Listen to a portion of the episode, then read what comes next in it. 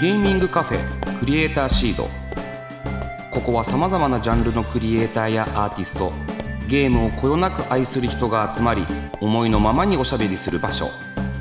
これから活躍するクリエイターの種を育て今そして未来を面白くするヒントを見つけていきます。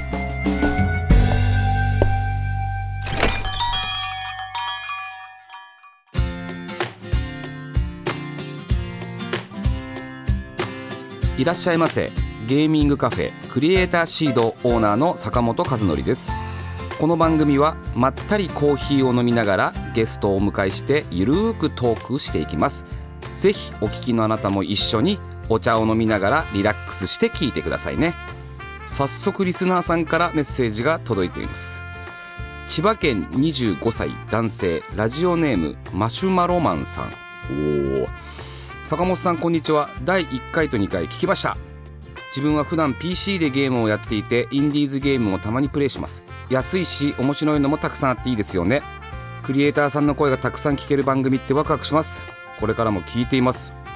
はい。これね嬉しいですよね。だって一番最初のメッセージですから。ぜひねマシューマロマンさんがねこれからも楽しく聞いていけるようなそんな番組にしていきたいなというふうに思っております。えー引き続き番組の感想やメッセージをお待ちしております。ツイッターから「ハッシュタグクリエイターシード」をつけるか番組メッセージフォームよりお寄せください。さてこの後は番組初のゲストをお迎えします。どうぞ最後までお付き合いください。ゲーミングカフェクリエイターシード。ゲーミングカフェクリエイターシード記念すべき初ゲストの方をお迎えしました。同人ゲーム制作サークルアクアスタイル代表の純也さんです。いらっしゃいませ。どうも。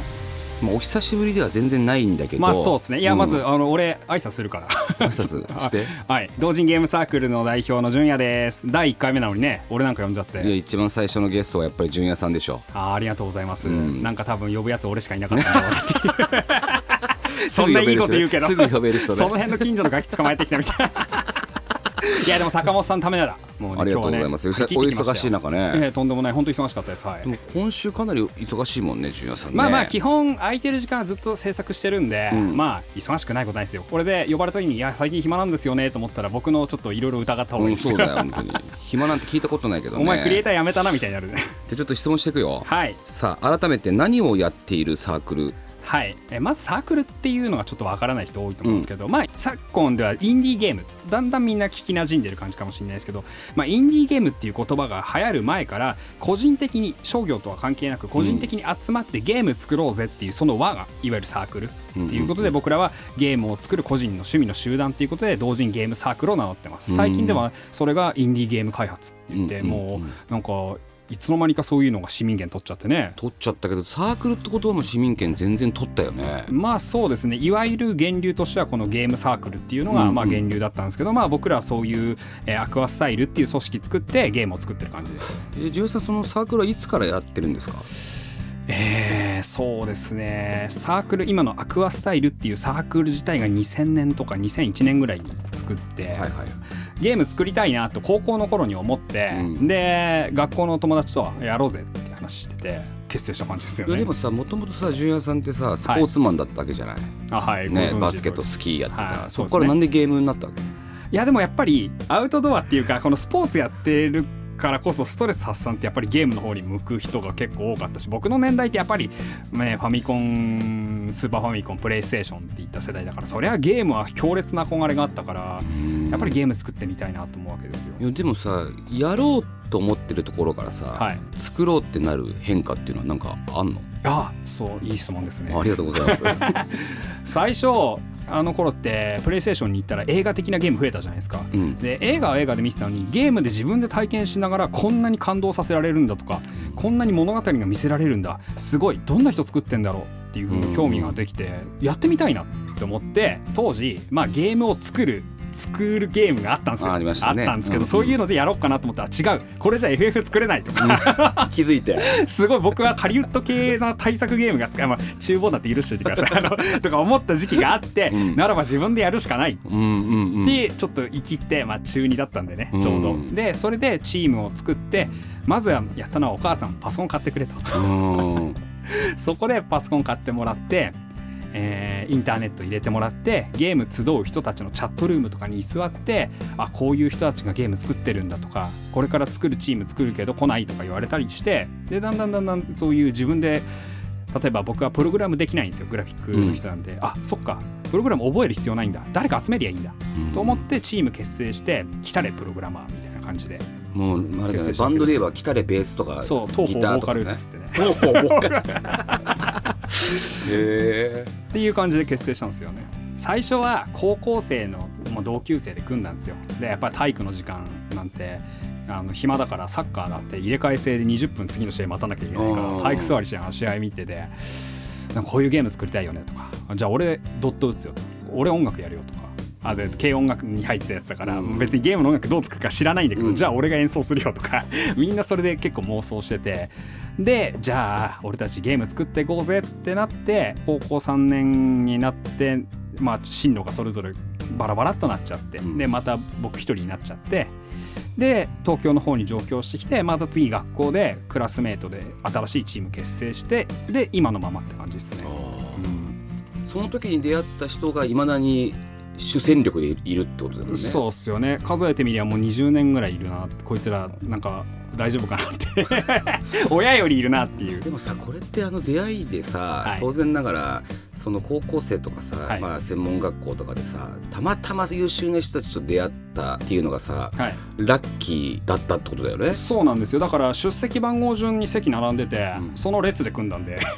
あ俺もう出席番号の言うとあの、ね。名前バレるけど、この名字の列マジ優秀なやつ多かったんだあだから名字のあの人が多いんだよねだ。からね。な 同じあの頭文字が。これは面白イいよニシャルがみね。んな同じそってから20年やって今どんぐらいの規模？いやまあまあでも会社というかもう会社だもんね今ね。まあ一応あのこの世には税金というものを払わなきゃいけないんでうんうんそういうのを作らないといけないっていうのもあったりとか法人手続きをしないとやっぱりあのゲーム出せないところもあったりするからそういうのでは作ったりするんですけどまあ基本的にはどっかに属さずにもう自分たち我流でやっていくっていうので変わらずやってるんですけどまあでも作ってるタイトルによりますよね。ちょっとあの代表作の話してくださいよ。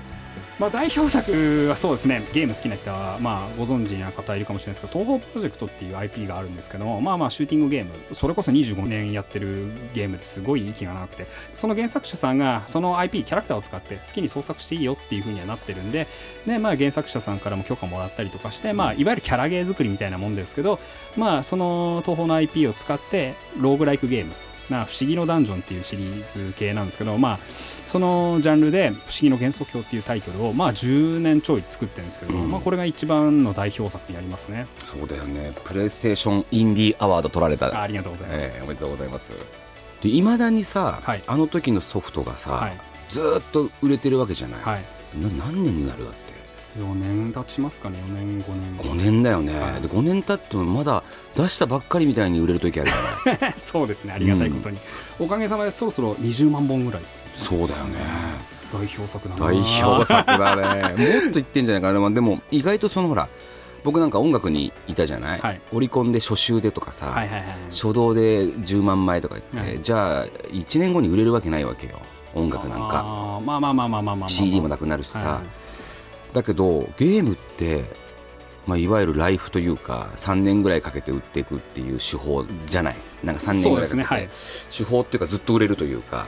じわじわ広がっていくんですよね。やっぱりゲームってちょっと5分10分で見ただけじゃわからない聞いただけじゃわからない、理解が必要。面白さを咀嚼するのに時間かかるんで面白いと思ったゲームってやっぱじわじわ広がっていくんですよね、うん。それが人の評判が人を呼ぶみたいな感じで。だからそういう意味ではすごく息の長いやっぱジャンルだなとは思います。そうだよね。あとやっぱりあのローカライズしてか海外でもさし売れていくっていうのも大きいよね。すね。だから今生きていろいろ本数言ったんですけどやっぱ海外出したの大きいですね半分ぐらい海外なんで。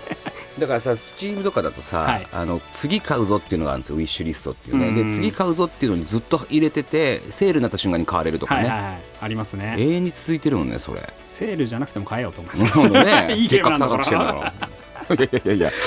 いやねちょっとねこんなこと話してるとねもうずっとこの話いいになんって1きちゃうんで、ね、回目でこんな緩い,、いやいいんね、ですよ。話でね面白い話だと思うよでさっきなんか、まあ、一応聞くんだけどさ、はどうやって東宝に出会ったわけ？ゲーム作りたいなっていうふうに思った時に、まあ、ゲーム作りや個人でゲーム作ってる人たちが載ってる本とかを集めてその頃にはもう東宝プロジェクトが載っててー。もう25周年だから25そうだよね。年前ですよ。そうだそうだそらそうだ。最近その本がたまたまその原作者のズンさんって方なんですけどズンさんが初めてそのゲーム雑誌にそれが載ったっていうのを自分も覚えてて、うん。その雑誌店に行って「これ持ってましたよ」俺って言ったら「ああ懐かしい」っつってサインもらって「お前のことそれこれから知ってるぞ」っつって。まあそっから何年か経った後にあれ2002年かな？2年か3年の時のコミックマーケット。まあコミックマーケットってまあコミケってみんな聞こえがまあ知ってると思うんですけどあそこもすごい大きいそのゲームの即売会になっててあそこで面白いシューティング出てたよっていうところでみんながゲーム持ち寄って遊んでる時にその東宝プロジェクトの東宝放魔鏡っていうタイトルがあって結構面白いけどまあグラフィックはまあまあまあだなみたいなの 結構偉そうに言ってたのを覚えてて。で後になってから「えこれ一人で作ってたの?」っていうことでびっくりしてそれですごいドハマりしてで周りのやっぱりゲーム作る仲間たちがこれで何か創作しようよっていう話になってじゃあ俺もせっかくだからこの好きなタイトルでなんか別のゲーム作ってみたいとかダンジョン RPG 作りたいとかっていう風になってってでますますのめり込んでってそこから20年って感じですよね。はい、だけど今の純也さんの話だけ聞いてると、はい。非常に夢夢があって楽しい仕事じゃない、まあそうですね。まあ、たださゲームってものすごい時間かかってさ、はい。で人数もかかるし、はいやろうとまでいくらでもできちゃうじゃないですか、まあそうですねはい。なんかそこら辺のやっぱりなんか辛い思いをしたとことかなんかゲーム制作でやっぱこういうのしんどいななんていうのはあるんですか？うん作って飽きることっすね。あ あのゲーム制作は基本超楽しいです。すげえ楽しくてやっぱりキックオフのタイミングでこれ作りてーっていう情熱があるから止められないんですよ。うんもうだから寝なくてもいいし休まなくてもいいし全然苦しかないんですけどどうもやっぱりねゲームクリエイターって刹那的な生き方をする快楽主義者なんで作っていくと欲しい要件満たってテストプレイで楽しくなってくるじゃないですか。うん。もう次作りたいんですよ。飽きちゃうっていうこと？飽きちゃうというか新しいもの作りたくなっちゃうんですようんねそこの時の苛まれで僕の悪癖なんですけどもう完成が近いあと半年後に発売日だっていうタイミングで飽きてきたりしんどくなってきて次のゲーム考え始めるっていう。結結構怒られます。真剣にこの1本だけ見ろよってよく怒られててストレス発散として違うゲーム作っちゃうんですよね。そうすると楽しいんですよそっちが。いつもその話してるもんねね。新しい話ばっかね。いやでもさその同人でさゲームを作りたいっていうところからスタートしてさでサークル作ってはい。あまたいるわけじゃないサークルが。はい。でその中でさそのゲームがどんどん評価されていくわけじゃない。はいなんかそういう時ってなんか感じるんですか？あなんか評価され始めてるぞとか。あーでも評価され始めてるぞっていうよりも作ってくる規模が大きくなっていくとあれもしかしてこれ世間に受け入れられてるのかなっていうふうには思いますね。うんあんまりだからあ世間の評価っていい方がいいんですけど作ってる最中ってそんなに考えてなかったから当然だって最初にあったのは自分のためのゲームがこのようにあってほしいっていうところだったんでで作っていく1作目ができた2作目は面白かったからもっとこうしようで3作目はじゃあボリューム広げようってやってでやっぱ売れていくんですよそれが。うんあっていうことは面白かったんだなでやっぱりそこで数字という今みたいに SNS が活発ではなかったし実況者なんていなかったからだからあじゃあいいゲーム作っていくからやっぱりだんだんだんだんその受注の本数がまあ取り扱ってくれるショップさんが注文数増えていったりとかしてあ評価されてるんだなっていうのはやっぱりいいゲーム作りをどんどんどんどんしていって規模が大きくなったことでやっぱりちょっと実感しましたよね。それはやっぱ極めつけはプレイステーションとかだと思いまし。たし、まあでもあそこだってインディーの極みじゃない？だってプレイステーションアワードなんてさ、まあ、もう本当誉れでしたね。生まれだよね、はい。嬉しかった今でも目に焼き付いてるもん眠そうな顔の そうですね。シャキッと。せいシャキッと。あの俺隣のロイヤルホストでコーヒー飲みながら作業してたちょっとねはいそろそろ、まあ、お時間がということです。十夜さんにはね次回もご出演いただきゲーム制作まあその他もろもろディープの話を伺っていきたいと思います、はいよろしくお願いします。ゲーミングカフェクリエイターシード。坂本和則のこのゲームやってみてくれ。このコーナーでは私坂本和則が今おすすめしたいとにかくこのゲームをやってみてほしいという一押しのゲームを毎回1作品ピックアップしてご紹介していきます。ということで今回ご紹介するのはシューフォース。これね、えー、とこのゲームはですね、まあ、1対1のスポーツ対戦アクションゲームとでも言いましょうか。使うのはね本当ね簡単なんですよ。2つのボタンとスティックといいますか十字キーだけでやるゲームになってなります、まあ、降ってくるカプセルを、まあ、ぶっ壊してそのカプセルから出てくるものを掴んで自分の自陣に入れると。えーと、お互いが自分の自陣に入れていくのでお互いをなんかパンチしたりギミック使いながら邪魔したりとかして対戦するゲームになります。これ何人ぐらいで遊べるゲームいやこれ基本的に2人。あお二人で遊べるゲーム、ね。うん、対戦。続いていましたねジュニアさんが続いて。どんなゲームなのかなそう。対戦ゲームよ。対戦ゲームなんですね、うんうん、今だからみんなでやったりとか配信で盛り上がれるタイプです絶対にいいと思う。今回ねファミ通とかでもねシルバーとかもらってたと思うよ。すごいですね、個性豊かなキャラクターと、まあ、ステージっていうのがあってでキャラクターごとになんかスキルが違うんですよね。あの攻撃力が違ったりスピードが速かったりとか、まあ、そういったもののギミックを使いこなしながらやっていくという感じです、まあ、オンライン対戦も完備していたりするのであのまあ、離れた友達ともできるし、はいはい、1人用のストーリーモードもあるので非常に楽しいゲームになっております。でねカプセルからね叩いてね出てくるアイテムもね100種類以上なんかいろんなものがあるみたいですまあ、その中で時々そのキラキラ光ったトロフィーみたいなのが出てくるんですね。でそれを最終的に入れた人の勝ち。はいはいはい、うん。UFO キャッチャーゲームとでも言いましょうかね。それは対戦してる感じ、はい、そうそう対戦。協力ではなく対戦。対戦完全対戦ゲーム。なんかストリートファイターみたいな感じように先に2勝した方が勝ちみたいなね。絶対ジュニアさんよりか俺の方がうまいと思うよ。でプラットフォームはスイッチとスチームになります。これも学生のクリエイターの集団が作っておりますよ。なんか坂本さんそういう人たち好きですよね。好きなんです なんかそういうタイトルいっぱい。僕ねスチューデント好きなんですよ。まあ未来はね僕みたいな枯れた人よりはね。いやでもだってジュニアさんだってささっきも話しても高校生ぐらいの時に見つけてたら絶対契約したと思うよ俺。あ本当ですか、うん、やっぱもう一回転生しないとじゃあ。いやいいんだよ転生しなくて 成功してんだから。これクロスプラットフォーム対戦があったりは？クロスプラットフォーム対応でなります、うん、いろんな人にゲームがやって、まあ、オンラインで対戦プレイができるのでやっぱいいよね。やっぱりスイッチしか持ってないとか昨今であのインディーゲームってやっぱ PC のスチームの方が持ってる人が多いんですけどそこであの別々に買ったりとかしても対戦できるっていうのはやっぱすごくいいですね。そうだよね。場所を選ばない環境を選ばないっていうのは本当に素晴らしいな。またオンラインの難しさってさ同時接続ってやっぱりダウンロードされてないといけないから、はい、一つのプラットフォームで区切るとなかなか難しかったりするんですよね。だからこれシュフォースに関してはすごくそれが最適だなと思って僕も楽しみにしてます。ありがとうございます。じゃあ今度一緒に今勝負で勝負でどさくさで俺の方うまいって言いましたよね今ね。絶対うまいからね。今さっき流したけど。でそれで勝負ね。ご飯代。そうしましょう。はい。じゃあやりますよ。で、まあ、結果報告またします。はい。で気になった方ぜひプレイしてみてください。以上坂本和則のこのゲームやってみてくれのコーナーでしたゲーミングカフェクリエイターシード。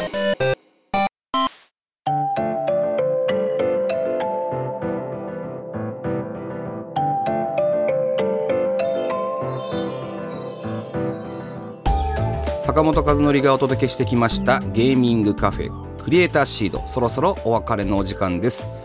第3回目で初めてのゲスト、まあ、まだ目の前にいるんですけどね純也さん。いやよく喋る人だわ。楽しかったです。僕も楽しかったでね今回やってみて思ったんですけど、はい、やっぱりゲームの紹介もこういう合いの手があると面白いよね。確かに。いや、うん、単純に僕気になったりとか、うん、どういうゲームなのっていうのはやっぱり気になるんで、うん、まあ、こういう感じで聞かせてもらえればいいかななんて本当にありがとうございました、えー、まあ、来週もよろしくお願いします、はい、さてクリエイターシードでは番組の感想や私への質問メッセージを募集していますツイッターからハッシュタグクリエイターシードをつけるか番組メッセージフォームよりお寄せください。また自分が作ったインディーゲームを紹介してほしいというゲームクリエイターの方々からのメールもお待ちしております。ぜひこの番組でご紹介させていただきます。それではここまでのお相手は坂本和則でした。